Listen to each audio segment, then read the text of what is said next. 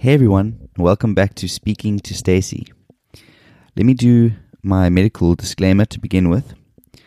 I have created this podcast and website, including any references, links, or other knowledge resources for informational purposes only. I do not provide any medical or professional advice on the website and podcast.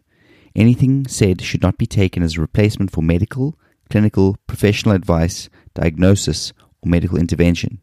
If you take any action or inaction as a result of any of the content you consume on the website and podcast, this is based solely on your decision, and I cannot be held liable for any of the consequences of such action or inaction.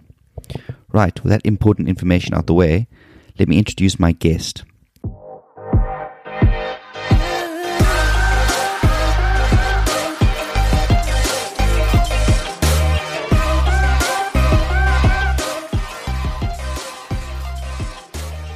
This week, I welcome Jade Simon back onto the podcast. Jade is my older sister and somebody who works in the health and fitness space. As some of you already know, she works for a company called Jeff Fit, based out of Cape Town, South Africa. This week, Jade and I sat down and spoke about our experiences as amateur bodybuilders, and I think it's quite a unique insight into the lifestyle of an amateur bodybuilder. It's not all the glitz and glam that you see from the outside, so I hope you guys enjoy this unique show. Today I've got my sister Jade back with us, and today we thought it would be awesome to chat a bit about our experiences as amateur bodybuilders. We think we can maybe give some insight to those people who are either interested in getting into bodybuilding, or maybe perhaps those that are in the sport already, new to the sport, and kind of finding their feet and need some help figuring out where to go next. And absolutely. Maybe Jadles, it'll be nice, I think, because as I said before we started the show, it's nice to give insight to both the male side of the sport and the female side, because I think there are some quite big differences between, especially the categories of bodybuilding.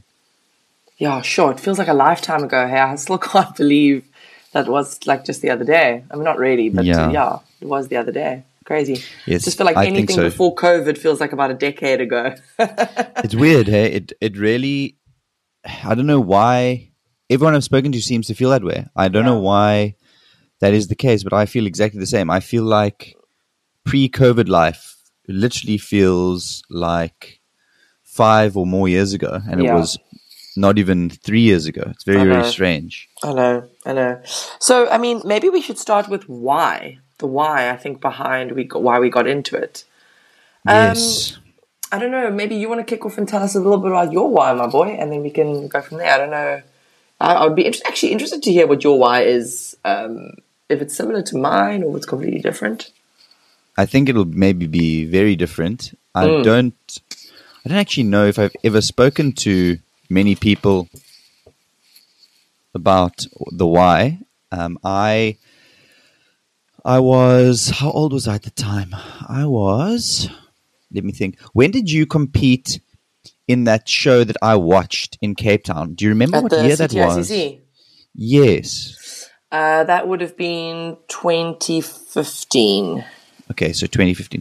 All right, so in 2014, 2015, round about there. Give or take. All right, okay. So I think it was 2014. But regardless of exactly which year it was, that was the first time I'd gone to watch a live bodybuilding event that wasn't regular bodybuilding. Okay, so just to give a little insight into what I'm saying here is that I'd watched bodybuilding before, but I'd watched open bodybuilding. So for those of you familiar to the sport, it would be like what you'd see at Mr. Olympia, like Arnold Schwarzenegger back in the day, or Phil Heath, Big Ramy at the moment, the big names at the moment. So I would only have seen the full-on guys in tight bodybuilding speedos, huge guys, over 120 kilos type bodybuilding. I'd only seen that sort of thing. And the reason why is because up until very recently, so if we go back to 2014, 2015, up until recently, the sport hadn't really grown as much as it has now. So I think it it almost seemed like it was inaccessible, that it was for that elite group of extreme people. This is exactly the perception, right? Yes. Those massive oaks who gym, who sit in the weight section of the gym all day, huffing and puffing. It's almost like this negative, not necessarily a negative connotation, but the sense of like, they're the untouchables. Not everyone looks like that. Not everyone aspires to be a bodybuilder. So therefore, I can't relate to that. That it's that, yeah, that sense of it's an other. Yes, and I think also what that did is, for people like myself, as much as I respected bodybuilders, I never looked at men's open bodybuilders and thought to myself, one day I would love to look like that. I just thought to me, even though I still watch men's open bodybuilding because I still find it very, very fascinating. Yeah, it's amazing. It's just personally something that I never aspired to be. I never wanted to look like that because on the one hand, I knew the extreme lifestyle required to look like that wasn't for me. Yes. And I knew that also from a health point of view, that it just seemed patently obvious to me that living like that cannot be good for your health. So, and it's not sustainable. Yes, it's not sustainable. And then obviously you've got all the stories in bodybuilding surrounding premature deaths and guys that are older now whose bodies are completely messed up from the heavy weights that they were throwing around. So that kind of always put me off. So going back to what happened in 2014. In 2014, right. I watched Jade compete in Cape Town, and correct me if I'm wrong, Jade, I think that was a Mr. and Mrs. Fitness show. Yes, it was. Mr. and Mrs. Fitness. Yeah, that's correct. Okay. And so I watched Jade compete in that. And as part of that show, they'd managed to get Ryan Terry, who is a professional British bodybuilder, but he competes in what they call the physique division. So he was there. And Ryan, I would say the year before, had kind of started blowing up as a international name on the circuit. So he was a kind of a new face on the block, but she's such a wonderful human being. Yeah. And had you time. Had a nice chat with him. Yes, yeah. Like I had already known who he was, and I was, to be honest, a little bit of a fanboy. So I did especially enjoyed his look. His physique is very, very aesthetically pleasing. So just to give you guys a bit of a background, if you don't know who Ryan Terry is, first of all, do yourself a favor and go and follow him on Instagram, because he's an incredible human, and he's just like, what he's done for the sport is just epic. But he's also that typical like men's health look, cover model. Yes. Like if you're trying to understand what we're talking about when we say physique, he's that shredded, lean, but like very more like, I'd say more like what society would deem aesthetically pleasing generally more so. Very much like a men's health magazine cover model vibe. Yes. So he was there at the show, and I realized I was talking to him, and now look, I'm not trying to insinuate that I was anywhere near his size, because back then, although he was a lot smaller than he is now, he was not huge. Mm. I looked at him and I thought to myself, do you know what? With the right diet, with the right training, and obviously knowing what I knew then and knowing what I know now, I knew that there's also performance enhancing drugs that would have to be incorporated into the training, all that thing. I looked at his physique and I thought to myself, that is not as impossible to imagine as it is to be a men's open bodybuilder. Yes. And then after meeting him, I felt sort of very much like, this is something maybe I could think about doing. And then watching the people compete. So watching Jade and her fellow competitors competing, and then also watching the men especially compete. I saw a guy called, you remember Tian, Jade? Yeah. He won that year. Yeah, so yeah. Tian won that year. And I looked at his physique and I just thought to myself, wow, that guy's got an incredible physique. And again, same thing with Ryan. He looked incredible, but it didn't look outrageous. It didn't look impossible to achieve. Yes. And in my eyes, it just looks like such an incredible physique. Because as Jade said, it's that men's men's health cover look. That's what I'm looking for. Men's health cover look. And he and Ryan Terry and Jade, the three things combined, those three people actually really influenced me on that day. And I left that show saying to myself, in a year's time, you will be on stage competing as one of those people. So that was it for me. That was my why. Like I'd always been intrigued and interested in doing some bodybuilding. But that show, watching that show and seeing those guys, seeing Ryan, seeing Tian, and seeing Jade compete really inspired me to then follow in their footsteps. So that's my why. That's why I wanted to do it. I just, I felt really, really inspired by attending a fitness show, as they would call it.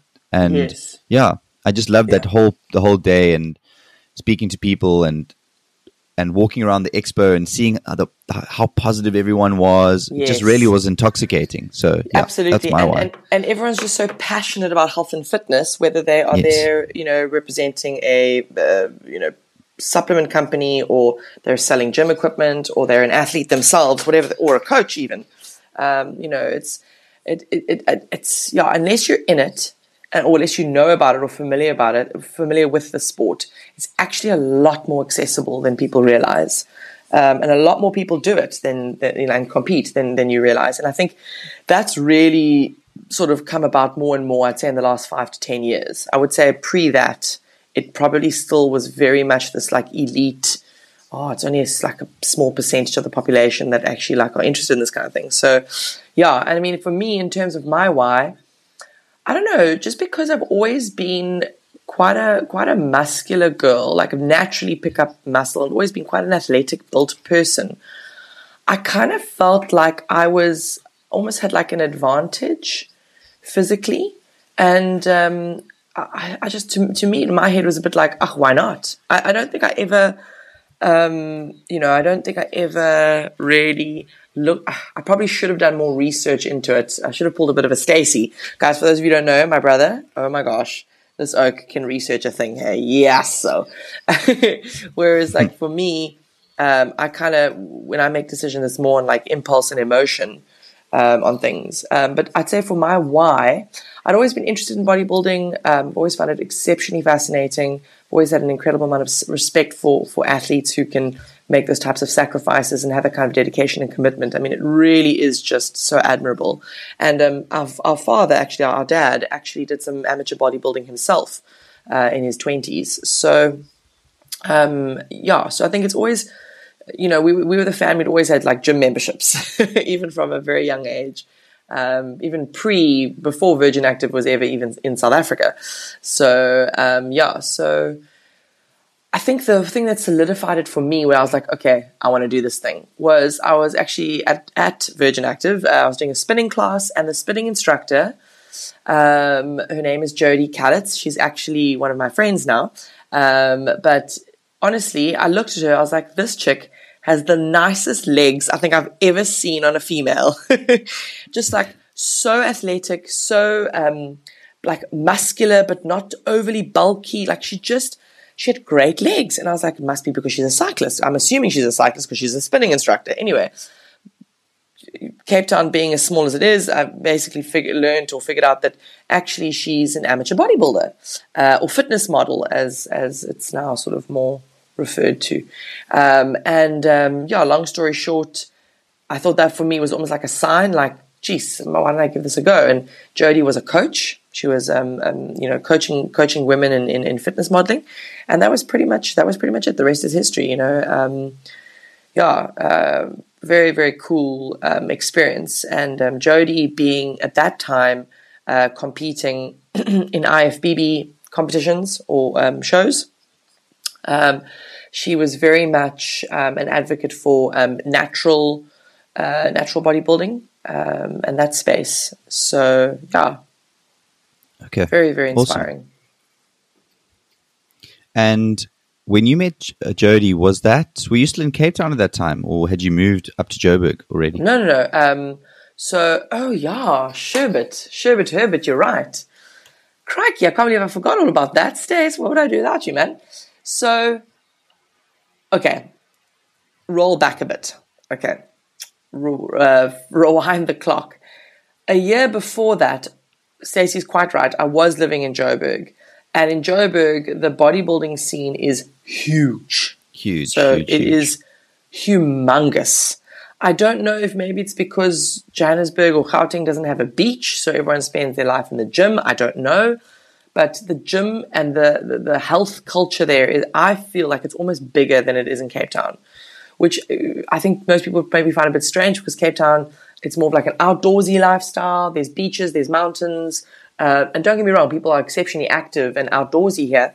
But there's very much, I don't know, I just got the sense there was a bigger gym culture in the Johannesburg area. So yeah. I was in the gym 5-6 times a week.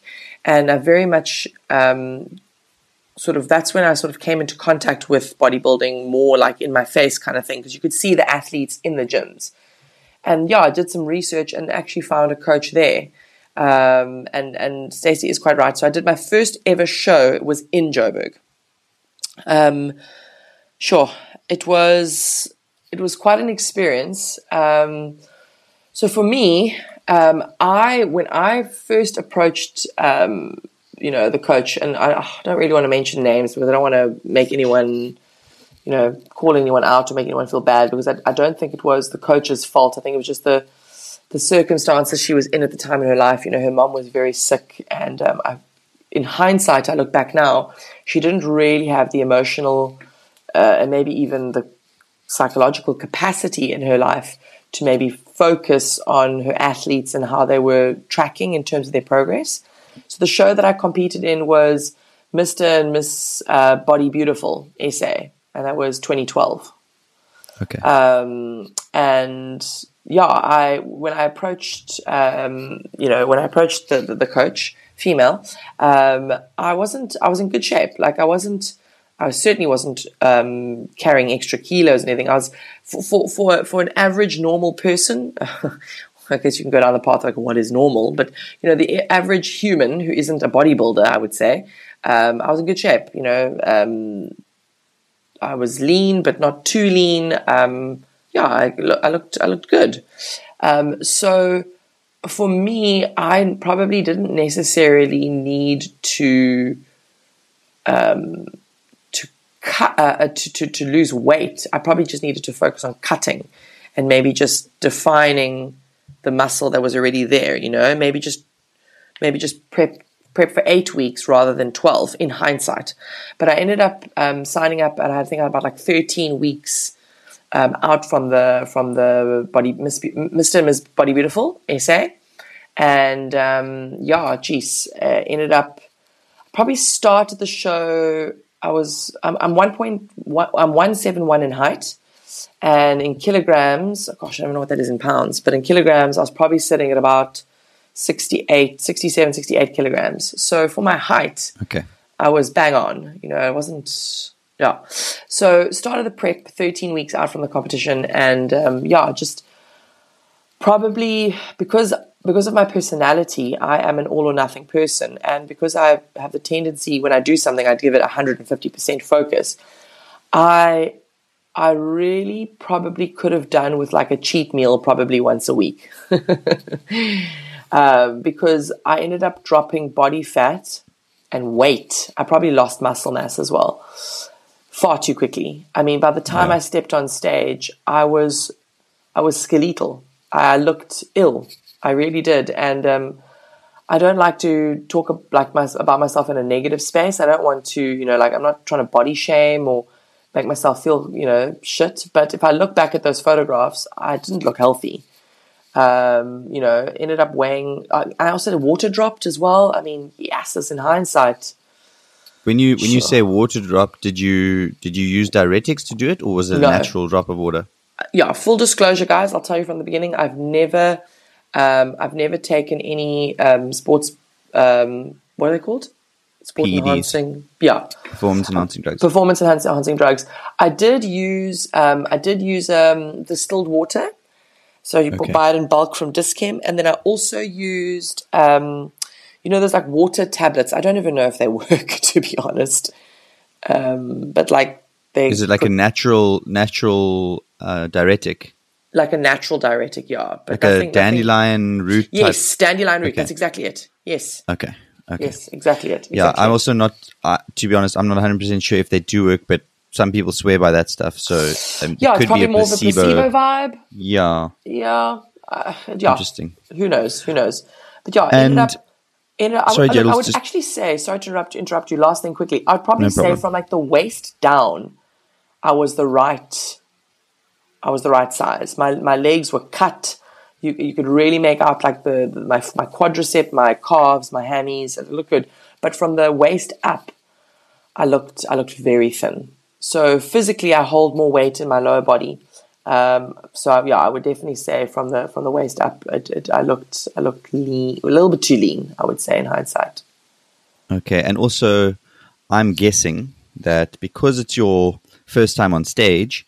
Mm. You also don't know how your body's responding to certain things.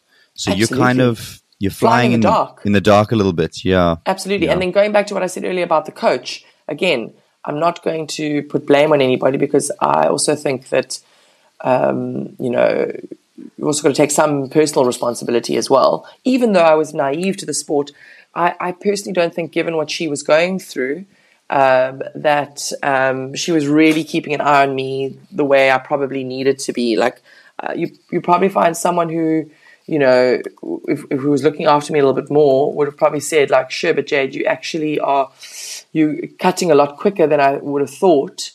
Let's rather, slow down a little bit or start incorporating a cheat meal or, you know what I'm saying? Yes, 100%. Yeah. So, okay. That's very interesting. Yeah. So maybe moving on from the why, maybe we can talk a little bit more about that first show experience. So I'll talk a bit about mine. You've already sort of given a little insight into your first show experience. Yeah. But maybe you can go into a little bit more depth. So for me, I, like Jade, didn't really know what I was doing in the first show that I was doing. All I knew is that I wanted to look a certain way, so I did a ton of research. I unfortunately, at the time, couldn't afford to pay for a coach because I was still a university student. So I was basically going off a lot of what they call sort of bro science, I guess. I love that. I didn't have any formal training or anything like that in bodybuilding or personal training, anything like that. But I had a friend who was a coach, and I had a mate of mine, my best friend, who also knew a coach at Virgin Active very well. So he put me in touch with him, and he said, look, he'll give me as much assistance as he can. But given that his schedule was busy, he couldn't be very hands-on with me, but he gave me a hell of a lot of good advice and direction on where to go and how to do things. And he also helped me build a nutrition plan, and that I paid for, that I could afford. And that sort of got me on the right track, I guess. But that first time around, I really was experimenting. I was trying to figure out what works for me, what doesn't work for me. Yes. And I started my cut a lot earlier than most people because I felt like I don't want to cut aggressively. I wanted to do it gradually because I was worried of depleting too quickly with an aggressive cut. So what happened to Jade happened to me. Yes. So I was scared of that. And it wasn't because I'd seen that happen to Jade, because at the time, as Jade mentioned, she was living up in Joburg. I'd only seen pictures. And in my mind, looking at Jade, I will admit, I did think she looked a little bit like she'd lost a bit too much weight. Mm. But on the other side of the coin, I still respected the fact that, she said she was going to do a show. She put her mind to it and she did the show. How many people have said they're going to do a show and then never step on stage because either they back out because they're worried about what other people think, or they realize, the dieting is not for me, or the training is too intense. I don't want to do this. So, yes, on one hand, maybe she missed the mark on that day, on that show. It still was a very big accomplishment, putting yourself out there and walking on stage. Who would say that? Who in this world, what percentage of the human race would say, cool, I'm going to exercise like like a motherfucker, excuse my language. I'm gonna train 5-6 times a week. I'm going to be exceptionally restrictive with my nutrition, so basically boring eating for the average human. And then I'm also going to choose to get into a bikini and stand on a stage in that bikini for people to look at me and judge me. I mean, the concept for most people is just bizarre. Yeah, exactly. And so, sorry, going back to my experience, I was a little bit naive, I guess, in terms of preparation. Like I think naive and stubborn. So I think when I said to myself, in a year's time, you should be on stage competing, I kind of made that promise to myself, not really realizing that I would need a lot more time to get my body ready to compete than that. So I think I rushed into it a bit. Okay. But as Jade said earlier, I unfortunately am too an all or nothing person. So I had promised myself that I'd compete. So me backing out from that, I would have been my worst critic, and I would have. It would have been more negative for me to just back out and not do it than to just follow through with my conviction. So I was definitely not ready in terms of a muscular development point. I hadn't put on enough kilos. I just hadn't had enough time in the gym. I had only started training just over a year before I stepped on stage properly. Look, I'd done some training in my earlier days, but it was mostly just for a bit of strength related to playing rugby. I'd never trained like a bodybuilder. So it was a very, very different journey. And for me, I'm trying to remember now when exactly I made the decision that I was going to use some PEDs. I think I'd committed to that, the idea of it, because I had gone and watched another bodybuilding show, but it wasn't a physique show like I was interested in. It was another amateur open bodybuilder show out in the northern suburbs in Cape Town. Was it an IFBB show? I think so, yes. I think it must have been. So for those of you who don't know, sorry to interrupt, Stace, there are different federations, bodybuilding federations in the world. IFBB is probably, should we argue, say it's the biggest? Definitely the biggest, yeah. Definitely the biggest. And it stands for the International Federation of Bodybuilding and Fitness, IFBB. And that is, correct me if I'm wrong, Stace, that is the federation through which Mr. Olympia falls under as well. Yes, yes. So it's certainly the biggest and probably the most well-known. Yes. And so I went to go watch a show out there, and a friend of mine was watching his friend compete. So I went and joined up with him, and we watched the show together. And afterwards, I was there now as someone interested in competing. So I wanted to speak to guys and girls in the industry to find out, you know, what is this all about? What does it take? You know, are you guys...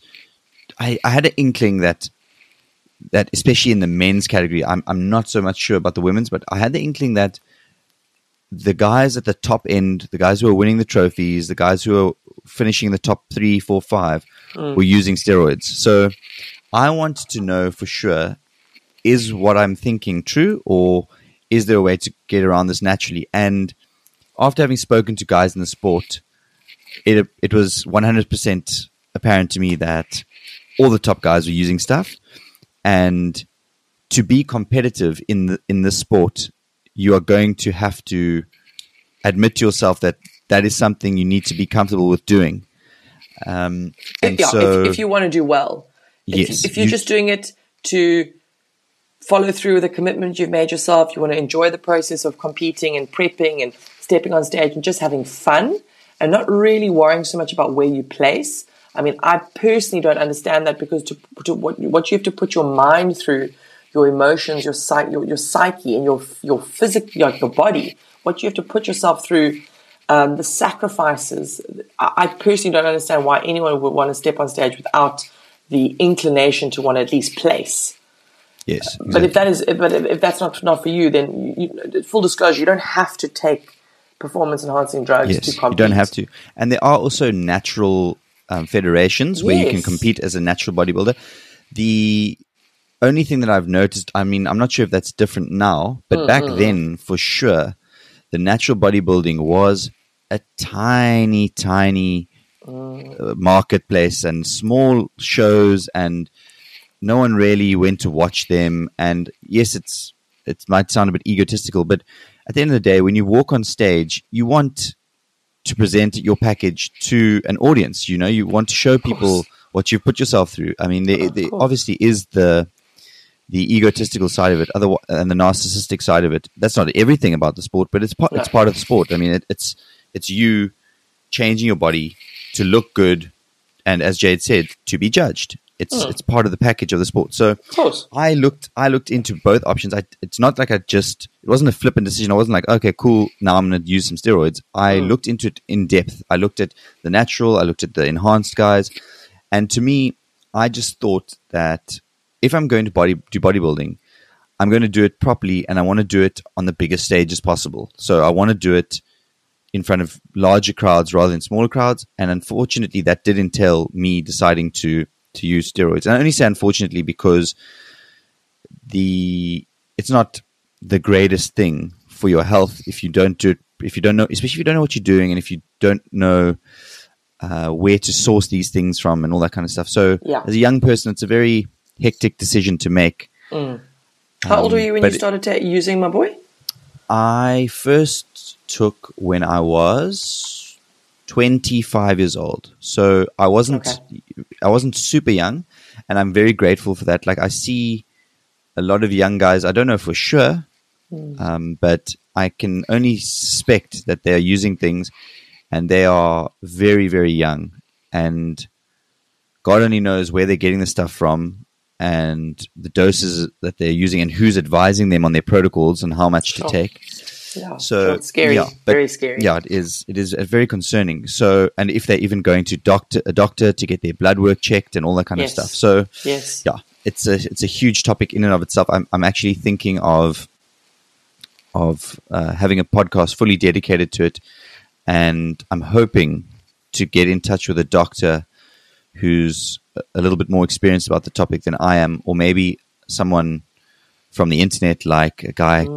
There's a chap by the name of Derek who has a YouTube channel. If I could get him on and speak to him about it, it would be fascinating as well. So I don't want to go too in-depth about protocols and things like that, because I don't think I'm qualified to speak to that, but I just want to share my personal experience. So that I made that decision.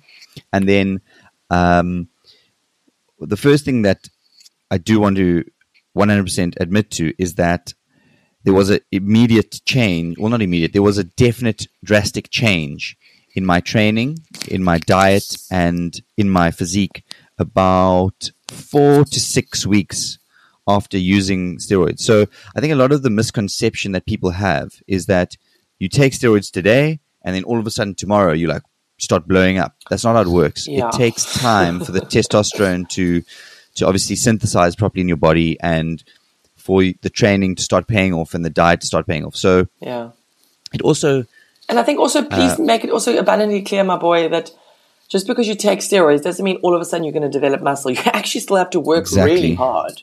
Exactly. So that's also another big myth, is that although, to be fair, there are studies showing that people who use steroids and then don't necessarily train like bodybuilders, they will see a growth in muscle regardless of how hard they train, which is obvious that we would expect to see that. However, the difference between the person who doesn't train hard and the person who does train hard is ridiculous. Like, the gap is huge. Yeah. So another thing that a misconception that people have is that if you just take steroids, then you're going to be a mass monster. Now, I can be honest with everyone here 100%. I have never weighed more than 81 kilos. I was I guess 82 kilos. I was almost 82 kilos at one point. And for anyone who doesn't work in that metric, that's 180 pounds. Yes, roughly 180 pounds. So I was not a huge guy by any means. Look, I'm only, for the Americans, I'm 5'6.5". I'm about 169, 170 centimeters tall. So I'm not a tall person either. And that's obviously plays into my weight. But I was never, ever trying to be a mass monster. And I don't think, honestly, that I have the genetics to be a mass monster. I think I would have to be pretty extreme in the things that I did to look anything like a maths master. So if I wanted to be like a 212 or a 212 compared, as they say, I would have had to have done, I think, a lot more drugs, and I think I would have had to do a lot more eating, and that wasn't what I was going for. So for my first show, I was having to experiment with protocols for PEDs. I was having to experiment with training, what did work, what didn't work, and I was also messing around with calories, like how much should I be eating so that I gain weight but not too much fat, and predominantly muscle. So for me, it was very much a learning experience, and in my mind, I didn't really, it was really weird. Like I didn't for once think about how well I was going to do at the show, or I didn't even think about other competitors, to be honest. All I thought about was my process, trying to figure out, and I wrote a lot down in a journal book. I actually don't know where that book is now. I might have even lost it, which is a bit sad, but I wrote down sort of my daily musings, and if I noticed something that did or didn't work in terms of training, diet, or with my protocols, I then made notes that for the next time I could learn from that. And to me, that was the biggest thing about that first show. It wasn't really, I thought it was unrealistic for me to think I would win the show because I was new to the sport. But what I could do my best, what I could control, was me and what I was going through. So I wrote everything down. And the one thing that I must say in that first show is about a week before, my biggest problem was I didn't know how to do a proper peak week. So I think I got my peak week a bit wrong, and I got too flat before the show. So those of you who don't know what I'm talking about is I think I depleted too hard on carbohydrates. I didn't have enough carbohydrates in my body, and I didn't refeed carbohydrates. I didn't refuel enough to get my muscles to get the glycogen back into the muscles on the day of the show. Because you have to remember, when you step on stage, your muscles need to look, I'm going to use very basic English here, but your muscles also need to look like plump. Yes. But cut. Firm and plump. You mustn't look like, oh gosh, give that guy a burger. Like, yes, it mustn't look soft. Your muscle still needs to look hard. It mustn't look soft. Yeah, your muscle must look hard and full and but lean. That sounds like an oxymoron, but yeah. But so for me, it was the hardest part for me in that first show. I actually enjoyed the entire process. My best friend often joked with me saying like, geez, I had like monk-like discipline. Like I was very disciplined with my diet, very disciplined with my training. The hardest part for me actually wasn't the dieting, wasn't the training. I really loved that side of it.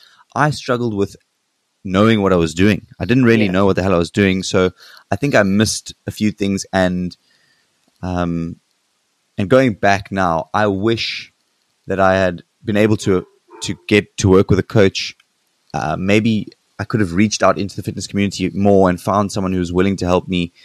And just explaining my financial position, maybe they would have been able to give me a little bit more hands-on advice. But I learned so much about my own body and what does and doesn't work for me that the second time around, and we'll maybe speak about that a bit later, I looked way better and felt way better as well. So the only downside that I did have on that first show was the day of the show, I don't even know how I was functioning on the day, because I realized after the show was over that the whole morning and leading up to the show and actually competing was an absolute blur. I don't remember, and not because it was busy and I was nervous or anything like that, but because I depleted so much in terms of carbohydrates that my brain didn't have enough glucose to know what was going on around me. Like I remember I had packed some weights and things to pump up before the show, just small weights to pump up before the show. And I even took, I don't know why, but I took hand wraps. So wraps for like deadlifts and things like that. I think they were just in my gym bag that I keep with me. And I took them out to place on the table when I was pumping up just to get them out of the way while I was looking for the weights. And I left them there. And when I got home later that day, I was looking for them, thinking to myself, now, where the hell are my wraps? And I left them there, and obviously someone must have picked them up and taken them. But small things like that. Like I couldn't find my car for a while after the show because I'd forgotten where I'd parked it. I didn't know this. It was nothing to do with the nerves. It was honestly, I had complete and utter brain fog from just not knowing what I was doing with my carbohydrates leading up to the show. Yes. It was weird. Very, very weird. Sure, that's hectic. That's hectic. And how about yourself, Jadels? What did you? Well, for me. Would you have any questions? Well, I did have a question, but let me share mine a little bit first, and then we'll dive into some questions. But for me, I think, that first show as well. I mean, it feels a bit like a blur. I remember the only thing I remember really that sort of stuck out for me, other than being on stage. I mean, I loved being on stage. I don't know about Stacy, but not to toot my own horn, but and it doesn't even need to be within the bodybuilding space. But I was definitely meant for the stage in some shape, way, or form. Like in some, I was meant to be up there entertaining. In what space or shape or way, I don't know. But I kind of feel like home. I feel like at home when I'm on the stage. Jadels, sorry to interrupt you quickly. Also, you do have a background in music, dancing, drama. So you, as a younger person, I mean, obviously you don't have to dive into it because of time constraints, but you did have a prior background to that kind of environment. I enjoyed being on stage. The getting on stage part wasn't the part that freaked me out, to be honest. I never, ever had nerves about being in a bikini on stage. That honestly never, ever, ever concerned me. I wanted to make sure my focus was the prep because I knew, because I was a natural performer, because I knew that wasn't something that I struggled with, I knew that wasn't the part that I would need to work on a hell of a lot. So I felt like I did have a bit of an advantage there. Like, I didn't freeze up on stage. I never ever felt awkward on stage. I kind of felt, like I was at home. So as an observer at your second show, I must admit you did look very comfortable compared to some of the other girls, and it was, I think, only your second show. So I mean, it looked like you'd been doing it for years. So I could. Oh, thanks. I'll take that. You can pick it. You can as it's very interesting. Obviously, as a competitor, you're not really focusing on the other people around you maybe when you're on stage. So you can't see it as much. But as a viewer, as a crowd member, and as a judge, I'm sure they can also see it.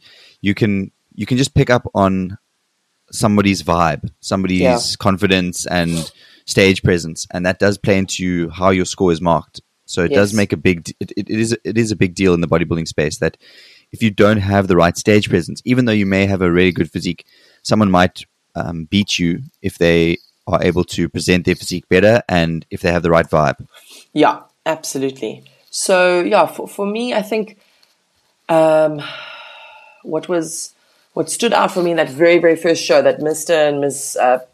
Body Beautiful SA in 2012 was, I know it wasn't meant to be to be a bit of like shade, but I had a friend reach out to me. Now, bear in mind, I was living in Johannesburg. My entire friend circle and family were all living in Cape Town. But out of the blue, I had a girl that I'd been studying with who I'd consider a good friend, basically reach out to me and she didn't mean to, but she basically body shamed me. She was like, you're looking too thin, what's going on? And I know she was coming from a place of concern because I think if you hadn't seen me for that year, and they hadn't, because I hadn't visited Cape Town in that year that we were living in Johannesburg. I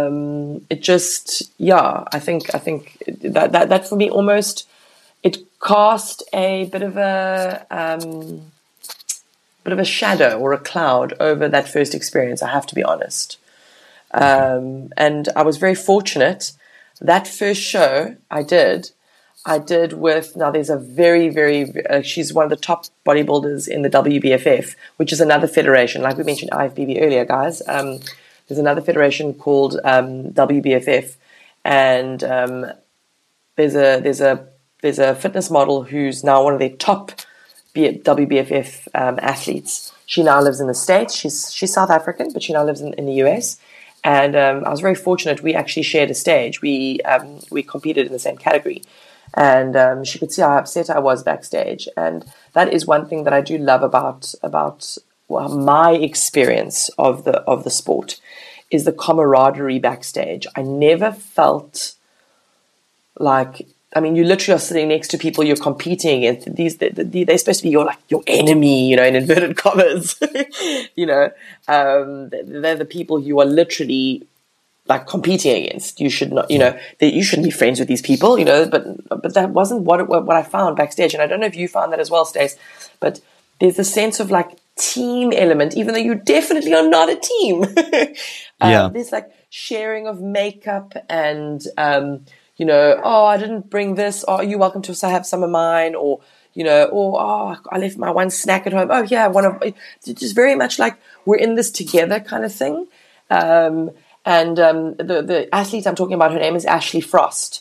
And Stacey, I actually think you should definitely get in touch with her. She's a sensational human. I follow her on Instagram, and we still chat every now and then. She's such a sweetheart. But I absolutely, to this day, will never forget what she said to me. And that was 10 years ago. She said to me, she looked at me, she said, I know that you're upset that your friend has said things that are hurtful, but do you feel like what she said is how you feel about you? And look, in that moment, I didn't feel like that. Like I said earlier, in hindsight, I look back, yes, I was too thin. I depleted too quickly. I probably did a too harder depletion. I probably shouldn't have done water dropping. All these things, hindsight, hindsight's a bitch. But at that moment, I felt good. I felt confident. And what I loved what Ashley said to me was, she said, but do you feel like that about yourself? And I said, no. And she said, well, then who gives a, she didn't swear because she doesn't have a potty mouth like I do. But the long and short of what she said is, well, then who gives a fuck about what other people think? Yeah.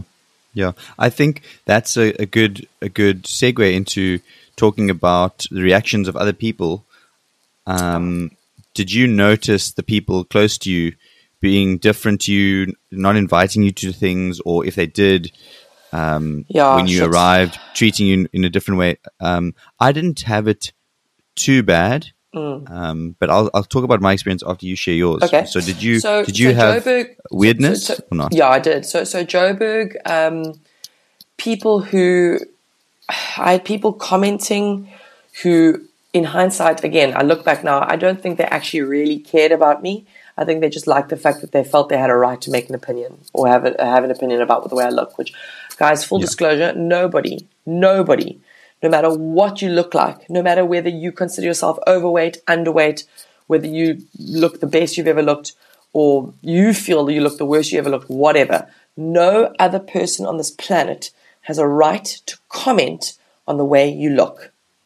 No one has a right to have an opinion on your body and to tell you that what they think about what you look like. Okay. So that's the first thing I wanted to say. I agree with Jade 100%. The only difference of opinion I would take there is that maybe a bit of background, I'm a very honest and maybe at times brutal person, and that's just a personality trait of mine. I've done personality tests where it comes up showing that I'm very disagreeable. But if you need someone to be honest, if you need someone to be honest with you and you want an honest assessment, no, but if you I'm ask the perfect someone, person. Yes, if you ask someone their opinion, then that's I think a different it's different. Story. Yes, you're inviting that into your space, but no one out of their own accord, without being invited into that option, should ever have a right to be able to say anything about your body. Yeah, I agree with you, and also to me, I think I have a similar opinion on parenting as well. If someone else is raising their child in a certain way, you do not have a right to interfere with that process as someone standing on the outside looking in. Even if you've had 20 children and you think you know better, it's not your place to say anything unless you are asked. I have that opinion about parenting as well. Clear instance of abuse, but that's for another time. Obviously. So Joburg, random people like my boss at the time was showing in inverted commas concern. I don't think she was concerned. I think she was generally just annoyed at the fact that I had to take time off work to go and compete or whatever. And then I mentioned that friend that I mentioned earlier about on the day when she saw my photographs on Facebook. But no, what I noticed was a big change was when I decided, so when we moved back to Cape Town, and then as I said, I went to that spinning class and I saw Jodie, and then I thought, you know what, let me give this thing a go again, because I'd kind of been a bit like, not necessarily traumatized from my Joburg experience with that show, but like I'd been a bit burnt, I didn't want to go down that road again. I admit now in hindsight, it wasn't the right way to go about it, even with a coach. So, I was a bit apprehensive, but, because Jodie is, in that time of her life when she was coaching, she was a big advocate for natural bodybuilding. She is vegan. She stood for a lot of principles and things that I felt were a lot more holistic and a lot more, just more my vibe. I mean, I'm not a vegan, I really liked her approach and her outlook to bodybuilding. So when I started choosing to compete again and deciding to eat healthy and exercising a lot more again and getting slowly and surely back into it, my close friend circle, I could tell they genuinely didn't know what to do with me. They almost didn't know like which box to categorize me into. They were like, we'd call ourselves booze trolls and food trolls. I mean, those were literally like little, meant with love, not criticism at all, but we would eat well and drink well. I would say that's probably a really nice way to put it on weekends, go to wine farms and go out for dinners and da-da-da-da-da. So when one person in this group all of a sudden says, well, no, I'm not going to be doing that anymore, I'm not drinking, and I've also never been a big drinker, let's be honest, but choosing to not drink at all, like literally not even a glass. And now, if we're going out for a dinner, I have to look at the menu the day before or that day to make sure there's something I can eat. If there wasn't, I would then choose to eat before and I would still come for the dinner. And I think I really pissed off a lot of people, to be honest. Yeah. And my whole logic was, pardon? Without meaning to, absolutely. I think because of the choices I was making in my life for me, I felt like it affected other people without me even realizing it would. My logic was, but I'm coming for dinner to spend time with you guys. It shouldn't matter whether I eat or not, or I don't eat. I'm coming there to be with you and for the enjoyment of the company. I'm not coming there for the meal. And that was sort of how I justified still being able to socialize, in inverted commas, when I was actually preparing and training for a bodybuilding competition. So, and did you, I'm not sure if this is the same with women. So I also had similar experiences. I think for me, it was a very drastic change because I wouldn't say I'm like a massive, massive drinker, but I'm definitely more of a party animal than most people. So you are a joy. I enjoy partying, but I obviously out of nowhere, all of a sudden slammed brakes on that whole lifestyle, and overnight kind of went from being quite a joller, not caring about what I ate, to being very strict, not drinking alcohol, not even having a glass of beer or a glass of wine at all. So I think similar experience to Jade. Like I think my friends almost didn't recognize me. They were like, who is this person? And I think on one hand, there was a bit of concern because maybe I think some of them thought I wasn't able to enjoy myself now because I was being very strict with myself, but I was loving it.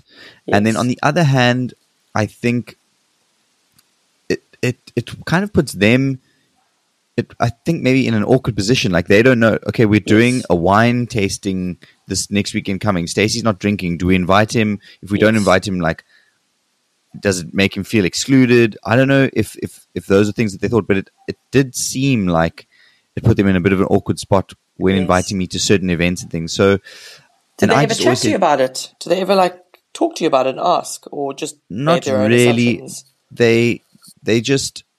I just got the feeling that when I was in their company, that they were almost unsure of how to handle it, like, because they're all having a drink and chowing, and I'm kind of just standing there talking and still socializing. Like, I love in socializing, but I don't know. I got the sense that me not drinking somehow impacted them. And don't you find that, like, I don't know about you, but I kind of got the feeling like my not drinking, and maybe this is where you were going with this, your not drinking almost made them like almost feel like their excessive drinking was highlighted more. I think so. I think there was a bit of that also because I was, in my mid-20s. Maybe there's also a bit of immaturity of sort of not knowing how to cope with that situation as a young adult. Yeah, that's fair, I think.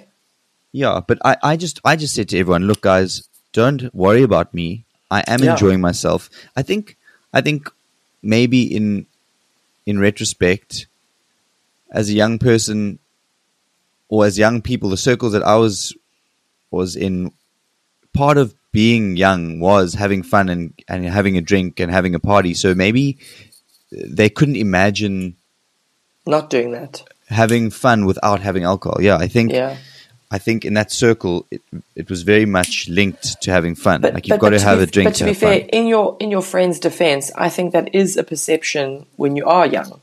Why on earth would you go to a Joel and not go out partying, or whether it's a braai or barbecue for more of the international listeners, or a house party or a club? Why on earth would you do that sober?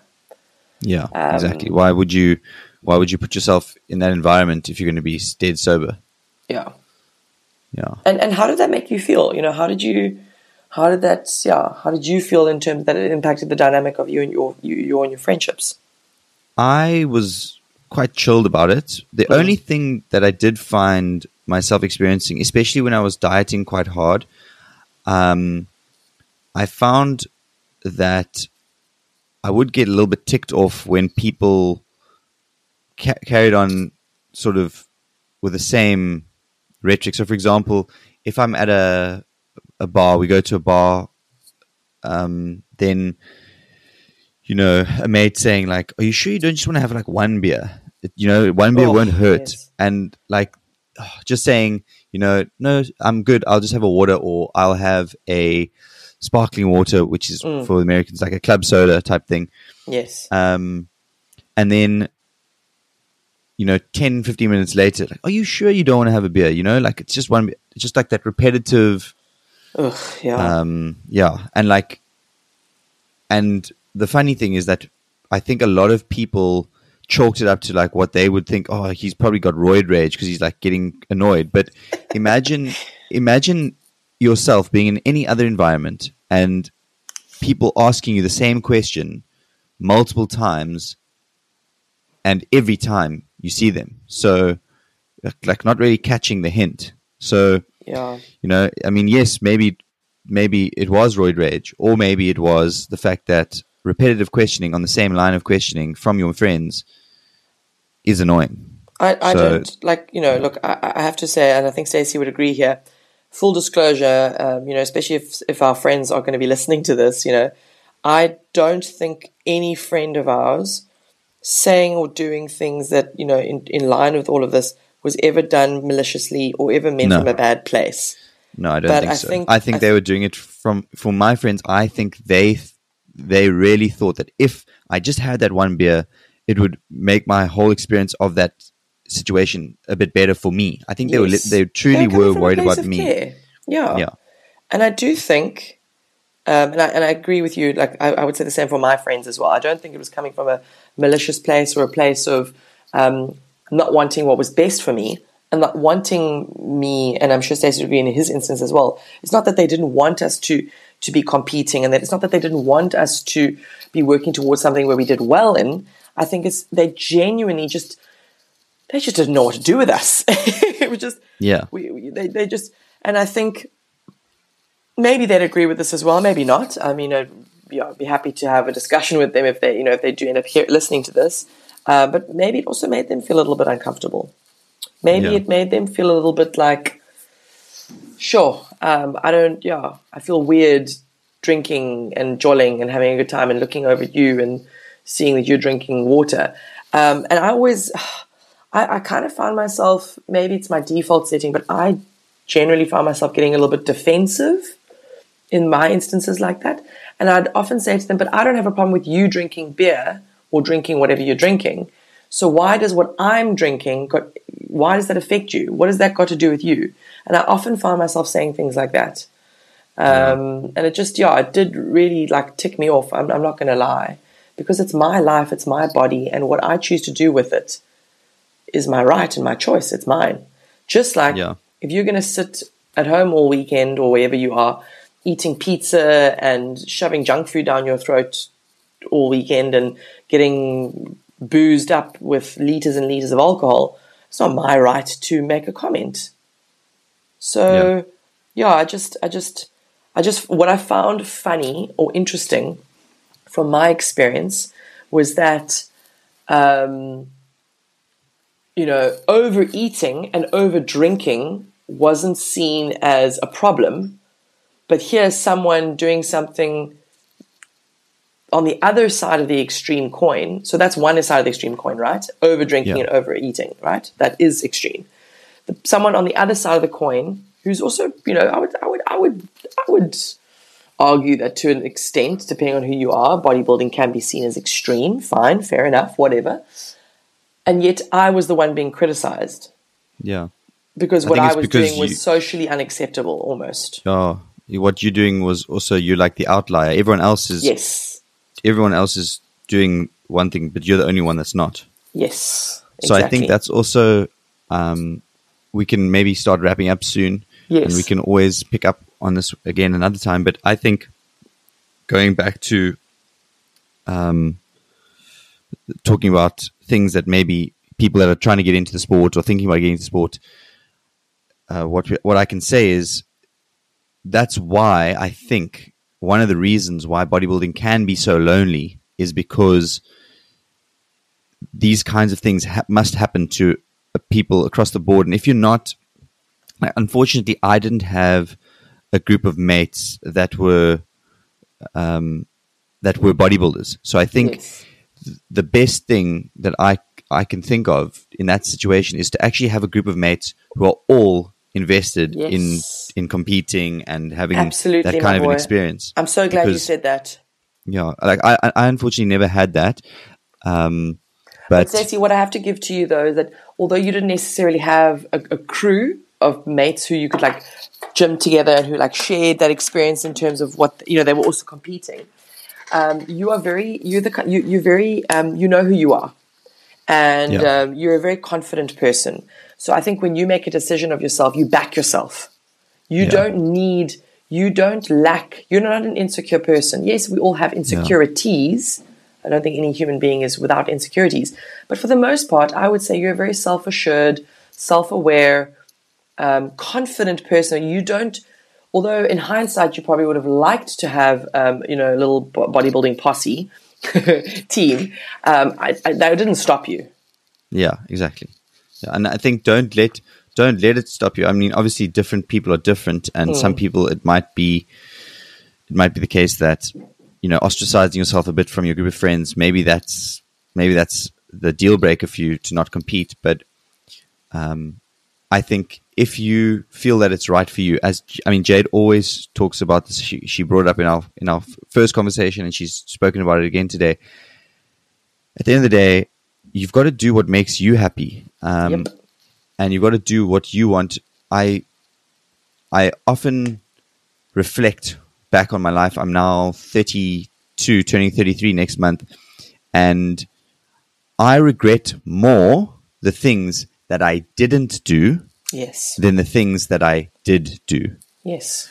I've made a lot of mistakes along the road, but the mistakes that I regret the most are the ones that I never ended up doing. And I think to myself, oh, but you had an opportunity to do it and you didn't do it in that moment, and now you're never going to have an opportunity to do it again. Yes. So Just remember that if you are unsure of something, if you are on the cusp of deciding whether to compete or not, remember that when you are older, when you're 40, when you're 15, you look back in your life, what are you going to regret more? You're going to regret the fact that you stepped on stage and placed last, or you're going to regret the fact that you never actually gave yourself a chance of stepping on stage and placing in the top five or whatever it could be.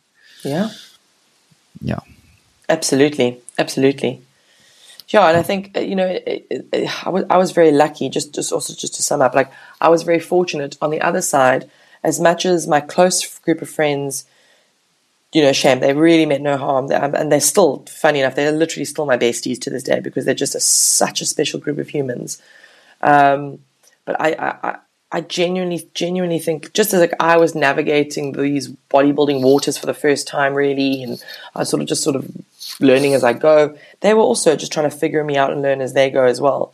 But I was very lucky.